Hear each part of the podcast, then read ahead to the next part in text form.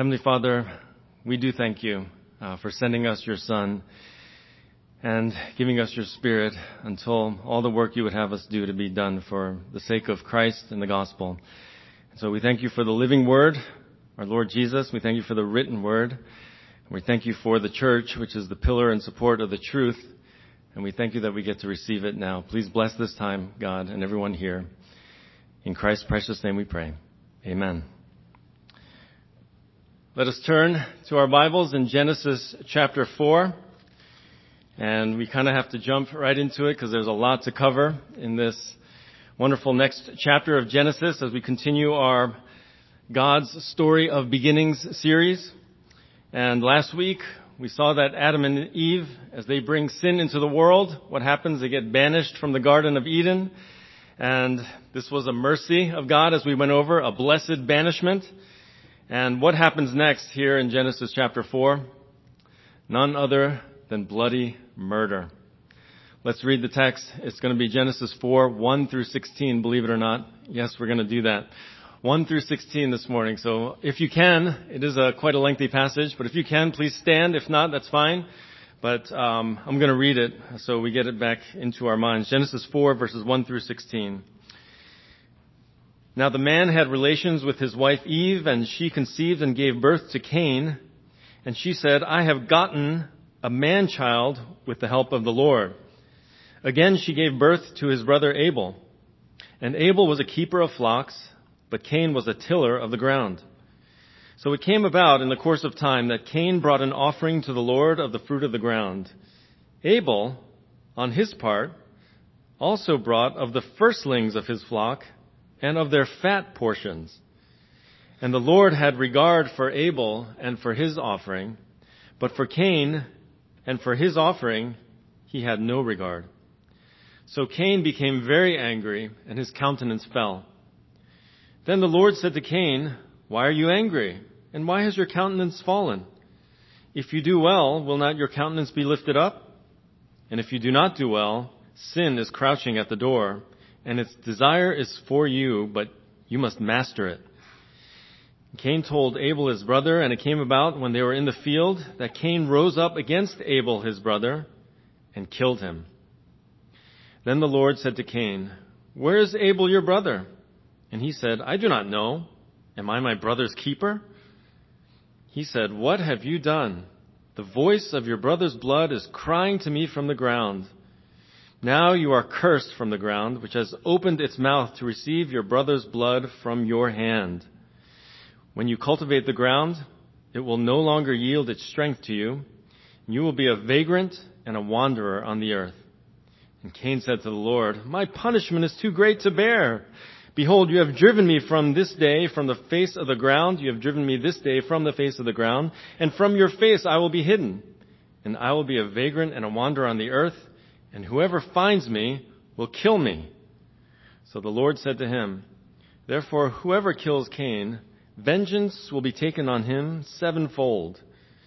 And the Lord appointed a sign for Cain, so that no one finding him would slay him.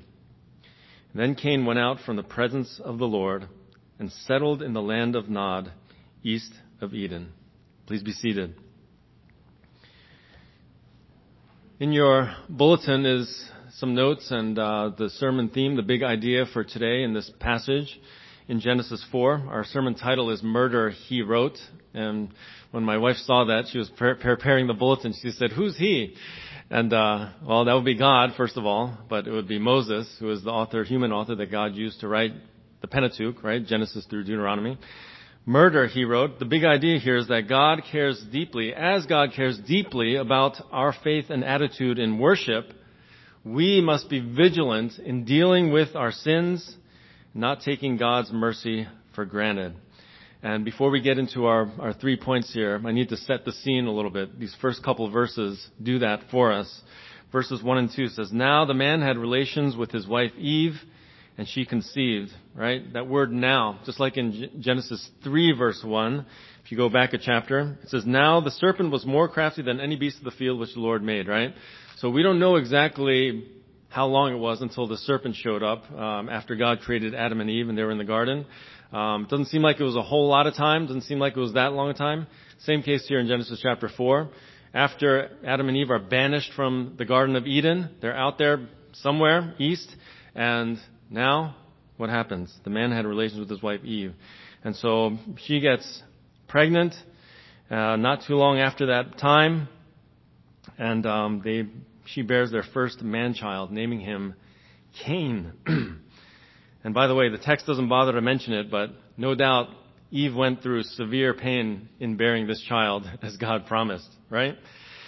And so his name, Cain, means to acquire or to possess. Okay? Um, the Hebrew verb there is kain. Uh, it means gotten one. Gotten one. Eve says, I have gotten a man child. A man. Hebrew, ish, right? Isha's woman, ish is man. I've gotten a son. By the way, she could tell the child's gender just by one quick look at him. Okay, there's no confusion there whatsoever. And she says it's with the help of the Lord. So um, notice that Eve purposely acknowledges that God is the one who gave her this gift.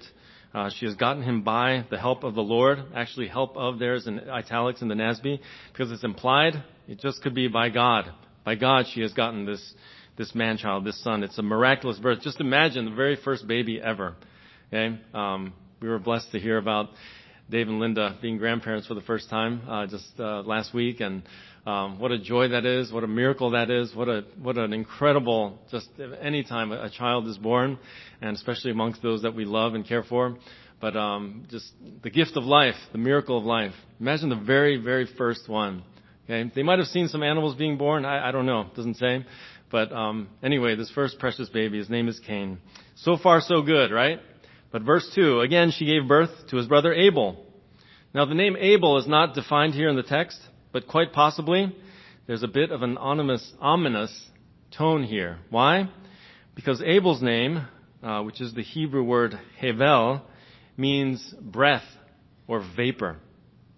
And so it's perhaps a foreshadowing of Abel's untimely and premature death. When was Abel born? The text simply says again, hey, but it seems quite soon after Cain's birth that Abel was born. In fact, some believe that Cain and Abel were twins because their births are so closely recorded together in the passage here. And also looking at the language used in this passage, um, there's only one conception that we're told of and two births. Did you see that? This is in contrast to the more normal way of Hebraic accounting of multiple births. For instance, in Genesis 29 verses 32 and 33, you don't have to go there, but just um, this is Leah, right? Um, Jacob's one of Jacob's wives. Uh, the conception and then birth of each child is mentioned. It says, "And Leah conce- conceived and bore a son." That was Reuben. And then she conceived again and bore a son. That was Simeon. And then she conceived and bore a son. That was Levi, and so on, right? Um, but here, Look how it's worded in Genesis 4. It says, She conceived and gave birth to Cain. Again, she gave birth to his brother Abel. See that? It seems like there's only one conception and yet two births. So, I don't know that we can say for certain that they're twins, but I think it's highly possible. I kind of think that they were. Um, either they're twins or if not, they're like nine months apart. Okay, very close, closely um, uh, in time uh, born. So, second part of verse 2 says, Abel was a keeper of flocks, but Cain was a tiller of the ground. So, both of them are farmers of sorts. Okay? Abel tended to the animals. He was like the, the shepherd or, or the cowboy of the family. And Cain tilled the ground. Okay? The gardener of the family. Both of those are respectable occupations both of them fulfilling part of the creation mandate, right, which God gave to Adam and Eve to subdue the earth and rule over the animals.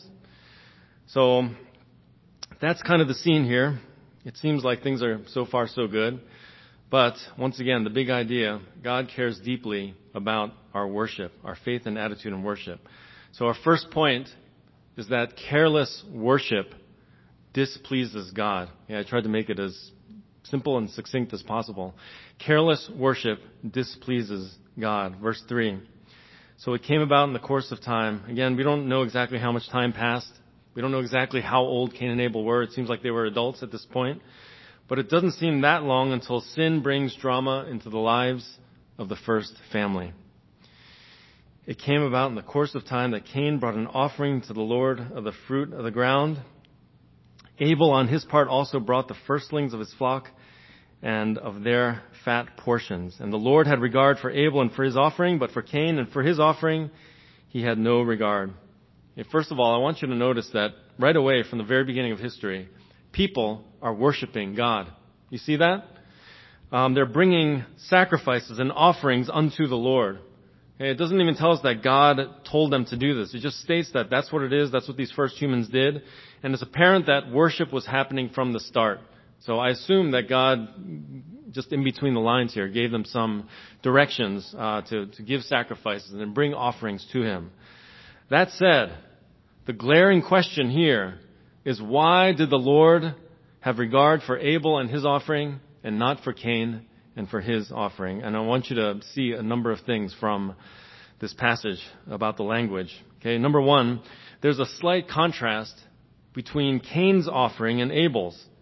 It says that Cain brought an offering to the Lord of the fruit of the ground, but Abel, okay, Abel, on the other hand, brought the what?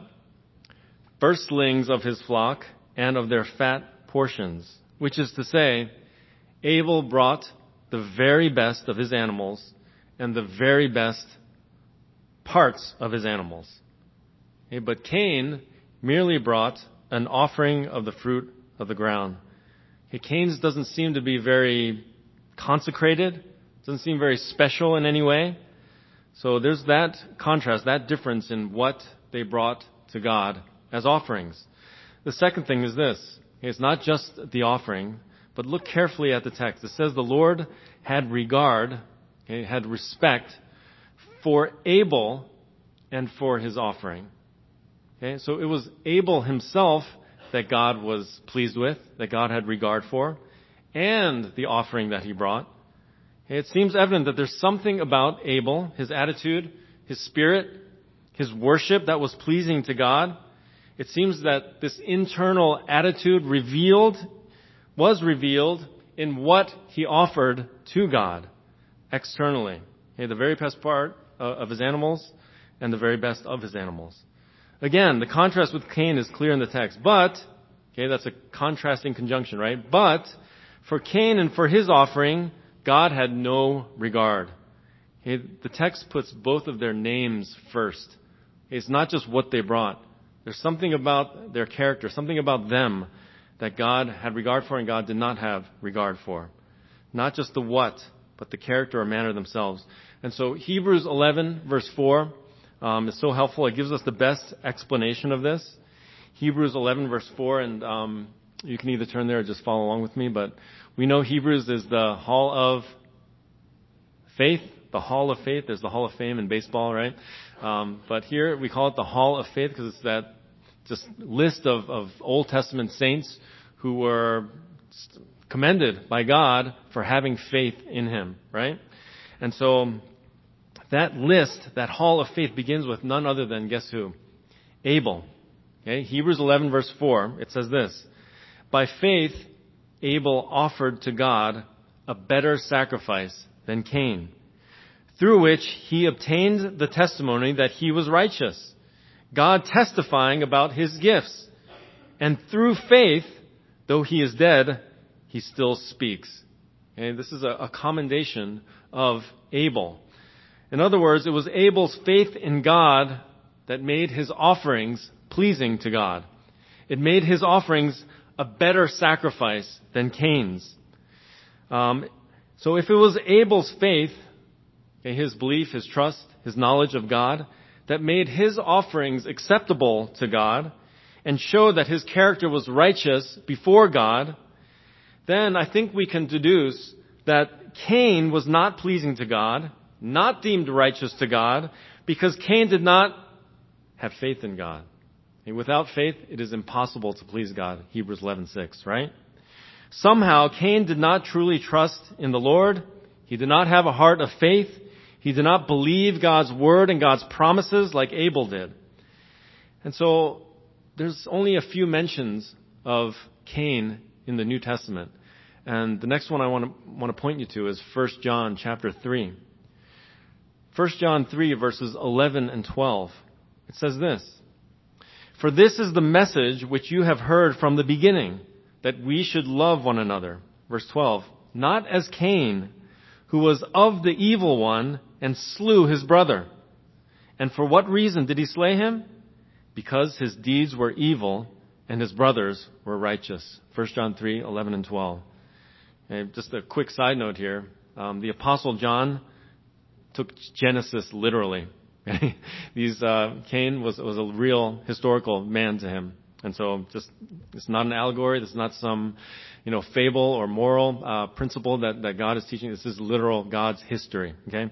So, um, the last part, the last and only other scripture that, that speaks of Cain, all these are negative descriptions. Okay? Jude verses 10 and 11. Jude 10 and 11 says, But these men, and Jude is referring to false teachers uh, back in verse 4 of Jude.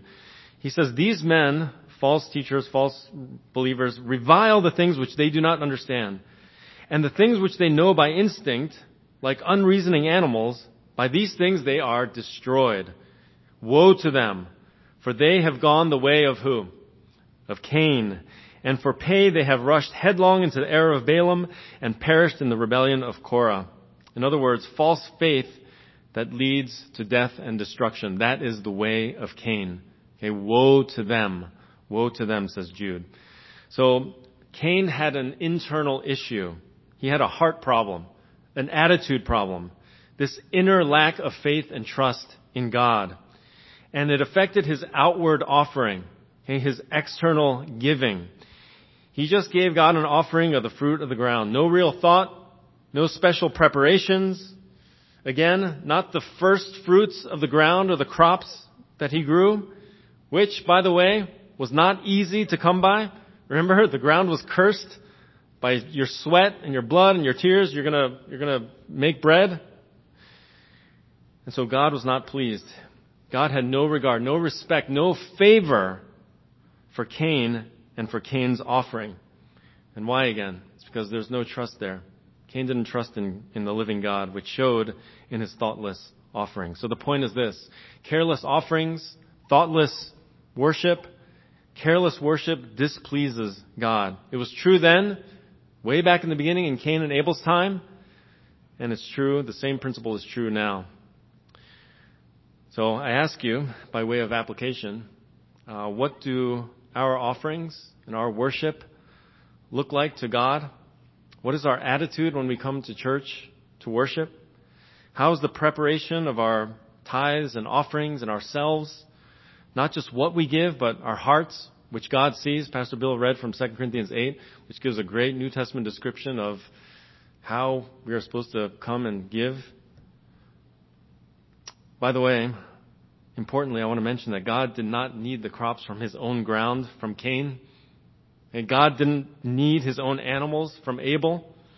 Likewise for us, God doesn't need the money, the resources that he gave to you.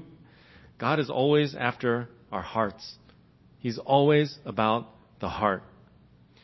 Whether we're applying this to worship in general or the giving of our offerings as part of that worship, what presses on our hearts this morning is how is your attitude of worship this Lord's Day morning and each Lord's Day? God is dishonored and displeased with unprepared, thoughtless worship with careless offerings.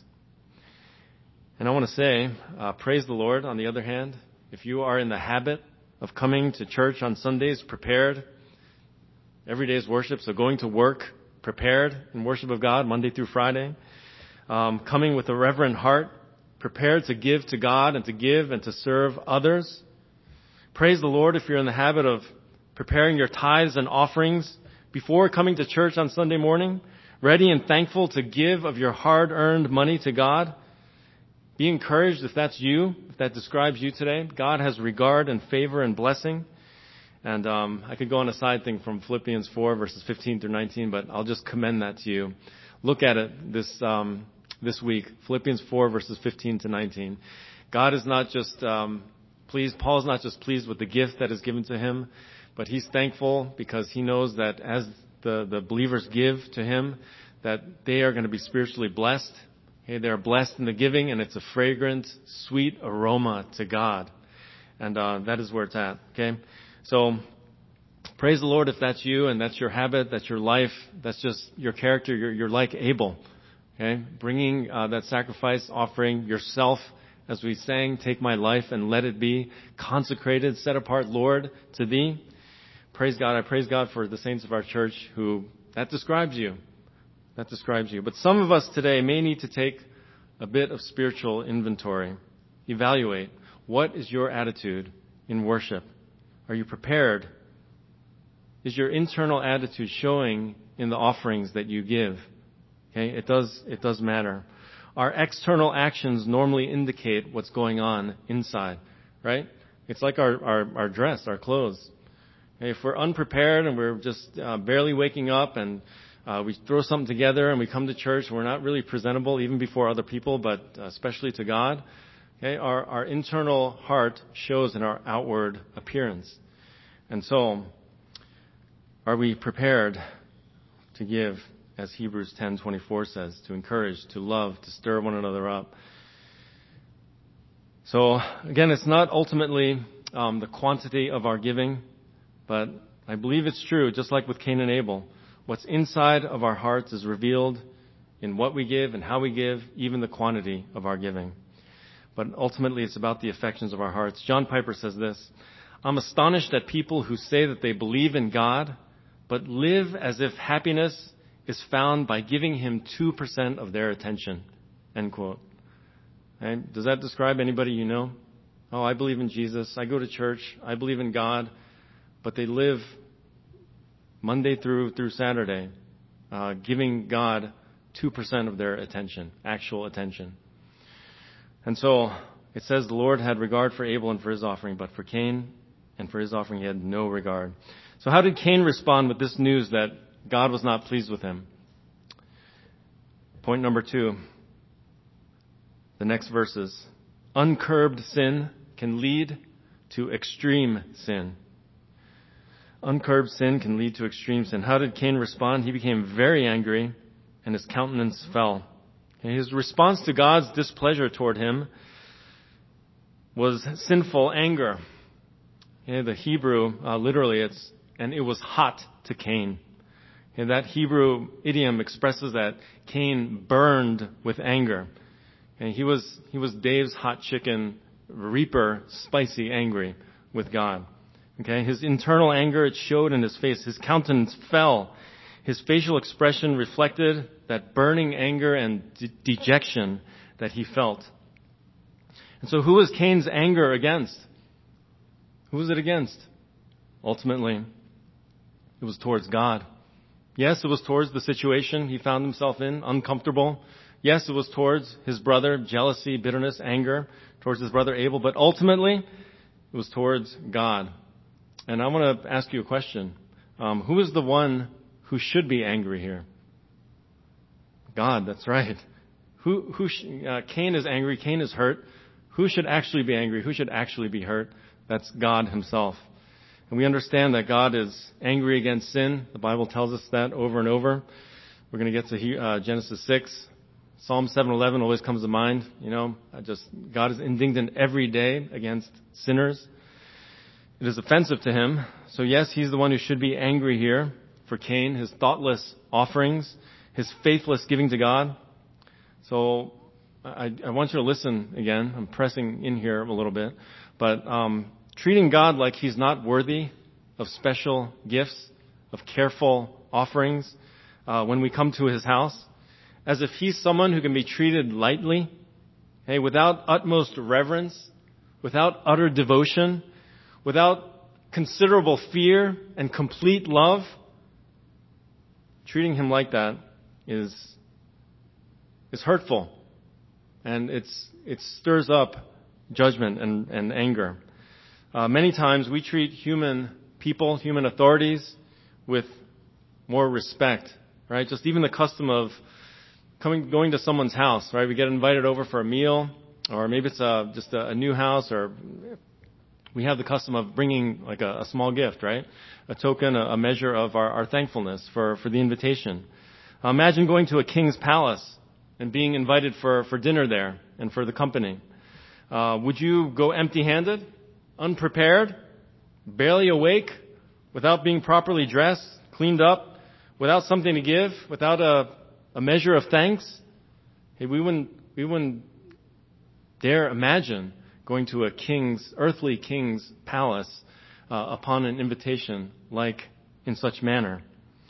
But when we come to God's house with such carelessness, lack of devotion, treating God like he's common, okay, like he's profane, bringing him down to our level, okay, rather than what we're here to do in church every Sunday, which is to exalt him, to extol him, to praise him, to lift him up in our hearts and our spirits and our minds and our strength, to love him. This doesn't just offend God. I would say this is hurtful to our heavenly Father. Hurtful. Like even an earthly father is hurt when kids are disobedient or don't show respect or act like he's not a, he's not important at all. Ah, that's just my dad. Okay, we need to repent and ask God's forgiveness if that describes any of us this morning. And maybe some mornings are, are, are better than others. But back to Cain here. In unrighteousness and lack of faith, his response, it's not one of repentance. He doesn't respond to God's displeasure with humility, but rather with prideful anger. And God asks him, because God sees that, right? God, the Lord, Yahweh, says to Cain, Why are you angry? Why has your countenance fall, fallen? So God comes with some words of instruction and warning. Hey, like a loving father. He asks Cain to consider why he's angry and why the long face, right? And some teaching and admonition follows to help him turn that, turn that frown upside down. He gives some positive instruction first. He says, if you do well, okay, if you act in faith, dear Cain, bring me offerings that show a believing, faithful, trusting, worshipful heart. Okay, I will be pleased and you'll be happy. Okay, Spurgeon said this, there will be three effects of nearness to God, nearness to Christ. Humility, holiness, and happiness. I think that's true. As we draw near to God, as we, we, we desire to, to worship Him and be pleasing to Him, humility, holiness, and happiness. And so this is what God is encouraging Cain to do, but He also gives him words of warning. If you do not do well, in other words, if you continue to live and worship in your faithless attitude and behavior, sin is crouching at the door and its desire is, is for you. God is warning that, that sin, Cain's own inclination to sin, to go against God, it's nearby. It's like an animal waiting and, and wanting to pounce on you. 1 Peter 5, right? Um, it describes Satan that way. Just crouching, ready, ready to pounce. It's like a, a criminal waiting for the opportune moment to break in and steal, break into your house. Or like a killer waiting for the chance to destroy and take life.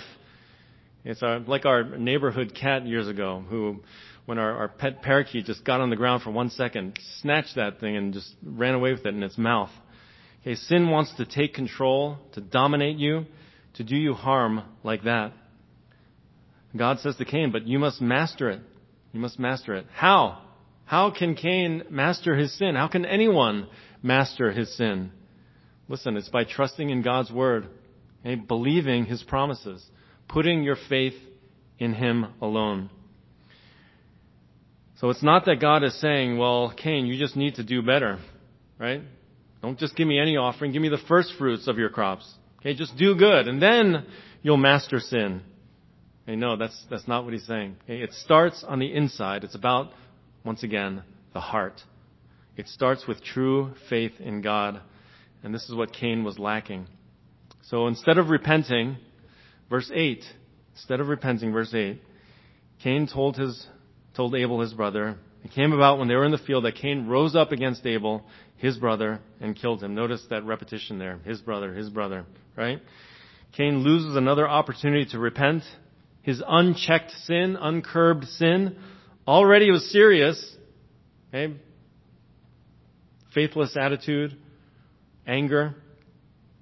It turns into extreme sin, bloody murder.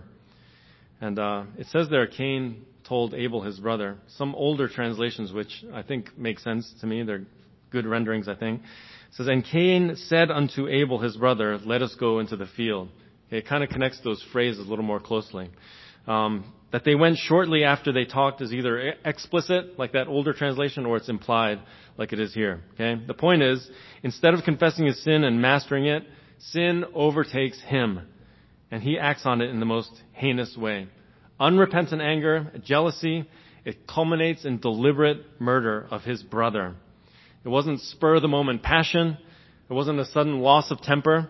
This was a premeditated murder and it was the result of a heart that was filled with resentment and malice and enmity. And Cain did not heed God's instructions, and his own sinful flesh took control and pounces into action just as God warned him. See, the point, dear people, is that uncurbed sin, unchecked sin, undealt with sin can lead to more extreme sin. At least that's what I want us to get implication wise from this text this morning. So what about us? When God confronts us with sin, sometimes it's through His Word, our own study, through hearing sermons. Sometimes it's through another person, a spouse, parent, child. Sometimes it's a, a church family member. Sometimes a friend. Okay, when we are confronted with that, are we quick to admit wrongdoing? Are we quick to repent and ask for forgiveness? Hey, listen, we might think that we're not capable of of gross sin, eh, of uh, extreme sin like murder. I would never do that. Immorality, uh, adultery, I would, I would, never, I would never go there. A sexual immorality, I would, would never do that. Stealing, cheating, drifting away from God, drifting away from, from Christ, from the church. No, no, no, that, that, that won't be me. Uncurbed sin, unchecked sin, undealt with sin, unconfronted sin, yes, can lead to more extreme sin. Cain killed his brother due to unchecked sin. By the way, the text doesn't say how he killed his brother. Okay, we might have in our minds that he used a, a knife or, or, a dagger of some sort, which is possible. Or it could have been with his own bare hands, choking him to death. Uh, maybe the Lord's statement a little bit later, your brother's blood, gives a hint that there were blows of some sort struck whether by some blunt instrument or his bare fists, which drew blood. In any case, the language here in verse 8 doesn't seem like it was a, a long range shot. I don't even know if bows and arrows were around then or a, a stone throw. This seems up close and personal, is what I'm trying to bring out. And he kills his own brother. This guy who he lived with, he grew up with, knew all these years, possibly his twin, eh, possibly someone who looks exactly like him, his brother Abel. And so in verse 9, Yahweh says to Cain, Where is Abel your brother? God is not asking for information here. He knows what happened. He questions Cain so as to draw out the answer from him. Cain says, I don't, I do not know. Am I my brother's keeper?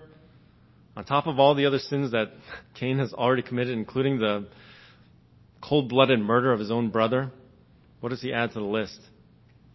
Falsehood. Lying. I don't know where he is. Talking to God like that. Why does he lie? Obviously, in order to cover his sin, right? To try to escape trouble. Isn't that why we lie also sometimes? And this only gets us into further trouble. And yet we keep trying, right? Lie upon lie upon lie. He asks, am I my brother, am I my brother's keeper? Uh, implying, am I supposed to be watching over my younger brother all the time? Is that my job? Answer? Well, yeah. yeah. He's your brother. You should look out for one another. What an arrogant reply this is to, to God, the Creator. Verse 10, he said, God says, What have you done? In other words, Cain, I know exactly what you've done. You've taken the life of your brother, you have killed him. His voice, his blood is crying out to the ground to me. And this is what God warned him of just before. Right? If he rem- remains in his faithless way, sin is crouching at the door, its desires for him to control him. It's exactly what happened. And there, there's another quick lesson here I want to give that sin always deceives us. sin promises that things will be better, will be better if we do it our way, but this is deception. Okay, whether it's from Satan, or it's from the world, or it's from our own sinful inclination and sinful flesh. Uh, it's like a like a snake. And somebody told a story of um, just some just a, it's a Native American story. Okay, many years ago, Indian youths would go away in solitude to prepare for manhood. And one such youth hiked into a beautiful valley, green with trees, bright with flowers. He fasted, and on the third day, as he looked up at the surrounding mountains, he noticed one tall, rugged peak capped with dazzling snow. I will test myself against that mountain, he thought. Puts on his buffalo hide shirt, threw his blanket over his shoulders, and set off to climb the peak. When he reached the top, he stood on the rim of the world. He could see forever, and his heart swelled with pride. But then he heard a rustle at his feet. Looking down, he saw a snake. Before he could move, the snake spoke. I am about to die, said the snake. It is too cold for me up here, and I am freezing. There's no food and I am starving. Put me under your shirt and take me down to the valley. No, said the youth. I am forewarned. I know your kind. You're a rattlesnake. If I pick you up, you will bite, and your bite will kill me. Not so, said the snake. I will treat you differently. If you do this for me, you will be special. I will not harm you. The youth resisted a while, but this was a very persuasive snake with beautiful markings on its skin. At last the youth tucked it under a shirt and carried it down to the valley. There he laid it gently on the grass when suddenly the snake coiled, rattled and leapt, biting him on the leg. But you promised, cried the youth. You knew what I was when you picked me up, said the snake as it slithered away. And point is, let us heed the warning of God, instructions of God. Um, flee sin, flee immorality, flee temptations. Sin leads us to stray further than we thought we'd stray, stay longer than we thought we'd stay, and pay more than we thought we'd pay, as some have put it. The time to flee is now. Hey, we should do what, what John Bunyan, um, the old Puritan, said uh, when he was thrown in prison. Uh, he says, I will stay in prison until the moss grows on my eyelids rather than disobey God. Last point. Last point. Verses 11 to 16 is going to be the quickest one. Compassion and mercy mark God's righteous judgments. Compassion and mercy mark God's righteous judgments. We see in verses uh, 11 and 12 that God gives a swift punishment to Cain. And it's a twofold righteous, fair judgment. Right? You are cursed from the ground, which has opened its mouth to receive your brother's blood. When you cultivate the ground, it will no longer yield its strength to you. You will be a vagrant and wanderer on the earth. So the first part of it is he's not going to be able to make a living from the ground, right? From farming, which is what his occupation was, raising crops in the field. Because God has cursed it. Um, you remember, actually the ground was already cursed, right? That was the curse to Adam, to man. Work would be toilsome, but apparently at this point, to this point, Cain was able to get some plants, some crops to grow, but this will not be the case for him anymore. The second part of it is this. Cain won't be able to settle down and farm the land to, to make a living. He instead will be a vagrant and a wanderer on the earth. He's going to be a, a nomad, without a, a place to settle, a place to call home, going about here and there. Okay, that's not a way to live. Note that uh, God spared Cain's life. Okay, he would have been completely justified and fair and right if he, he killed Cain on the spot. But again, even amidst judgment and discipline, God is gracious and merciful. That's the point. Okay, God gives opportunity, further opportunity, for Cain to repent, to believe in God, worship the one true God righteously in real faith. And according to Hebrews 11 that we saw, 1 John 3, Jude 10, uh, it, it doesn't seem like Cain ever did that. And so, verse 13, Cain blows yet another chance for that repentance and to get right with God. I pray that nobody here would blow this opportunity this morning to get right with God, to turn from sin and Trust in Jesus Christ alone, the Savior who died for your sins. Cain was still filled with pride and apparently anger and apparently also fear. instead of apologizing, instead of begging forgiveness, asking for God's favor, what does he do? He complains. This is too much punishment, God. I can't take it. Right? You've driven me this day from the face of the ground. From your face I will be hidden. I'll be a vagrant and a wanderer on the earth. He repeats God's judgment on him. And then he says, and whoever finds me will kill me. Ironically, the one who killed his own brother is now afraid of a brother killing him. And the question that everybody has is who is out there in the world, right? At this point in time that Cain would be afraid of someone killing him. Um, answer. Two possible answers. One is that Cain might be speaking of the future when more people, okay, who would all be his brothers and sisters from Adam and Eve, um, relatives from Adam and Eve, um, when more people would be populating the earth. So he might be talking about a future time that he's, he's afraid of. Uh, the second answer is this. It could be that by this time, where Cain and Abel, again, we don't know exactly how old they were, but it seems like they're adults. They have their own occupations. Um, they're old enough for that, vocational duties. Uh, maybe by this time, Adam and Eve had many other sons and daughters who Cain knew about, and so he feared that one of them might kill him. And so Genesis 5 verse 4, we're going to get more into this next Sunday about his wife and uh, when we get to Genesis 5 maybe talk about it a little more. But Genesis 5 verse 4 says, then the days of Adam and Eve, uh, then the days of Adam after he became the father of Seth were 800 years and he had other sons and daughters. So there's a question when those sons and other sons and daughters were born and were alive. Okay? So we'll go into that more, but uh, those are the two answers to that um, confounding question, right? Who was Cain afraid of? So whoever it was, whether it was in the present or in the future, God acknowledges Cain's complaint and fear, and God responds with much compassion, right? So the Lord says to him, verse 15, Therefore whoever kills Cain, vengeance will be taken on him sevenfold. God promises protection for Cain. Such mercy and grace. Okay, this, this shows from the very beginning of the Bible, which we've already seen, God's character. Okay, God is the same yesterday, today, forever. Jesus Christ is the same yesterday, today, forever.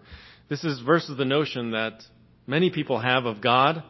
Okay, some people who even profess to be Christians, many who uh, just it, I, before I was a Christian, this was my notion of, of God in the Old Testament, right?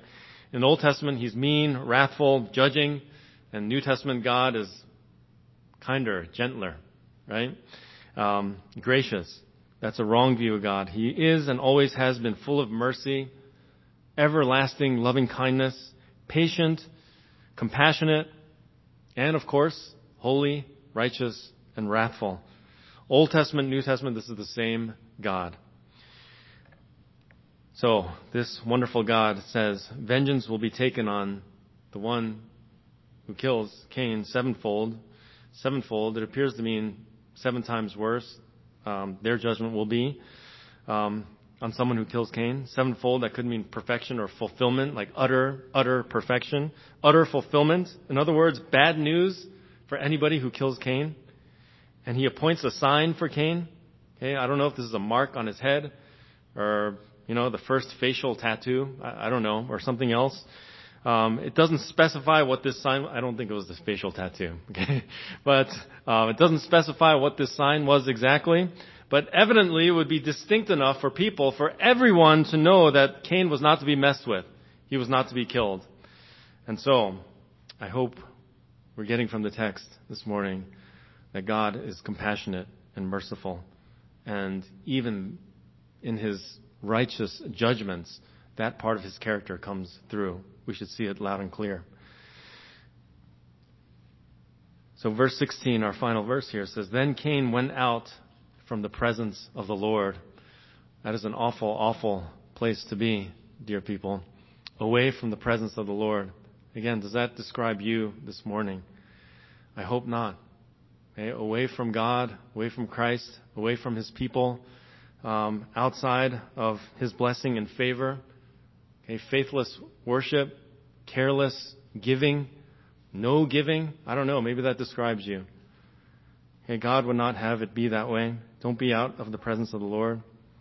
We're going to look at this more next week as a jump start to our next passage. He settles in the land of Nod, east of Eden.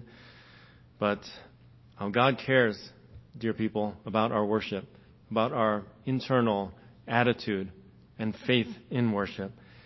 And we need to be vigilant, diligent, dealing with our sins, evaluating, examining ourselves to see if we are truly in the faith, and we should not take God's compassion and mercy for granted. Okay, he loves you. He's, he's unspeakably patient and merciful towards you. Don't take it for granted, people. Get right with God. Um, if you are in Christ, uh, be sure to repent of your sins. Next week we, we observe communion. It's a special time, special just uh, marker for us to make sure we're examining ourselves, examining our souls, our walk with the Lord. And so precious, precious time in communion. But um, let's take these things to heart as we read. The big picture is that sin is, is awful sin follows right after Genesis 3 and this murder, bloody murder. And yet, God offers mercy and grace and calls us to, to come to Him. Let's pray. Father, thank you for giving us your word once again. And what a story this is, and it's not just any old story, it's your story, the story of beginnings. And God, as we search the, our own hearts uh, today, uh, I pray that many of us would be encouraged uh, just because our, our our salvation is evident and our sanctification is, is growing. And uh, we're living in a manner uh, as a pattern that's pleasing to you. And uh, I praise you, God, for uh, your work and your words work in our hearts and our spirits and our lives. And um, yet, God, this is a blessing to be convicted as well. And uh, if we are apart from you today, uh, I pray that your truth, your word, which is given to us in grace and mercy, would draw us back to your loving kindness Draw us back to, to worship of you, true worship and faith to you, God. So um, we lift these things up to you and thankful for, for your word, your grace to us. In Jesus' name, amen.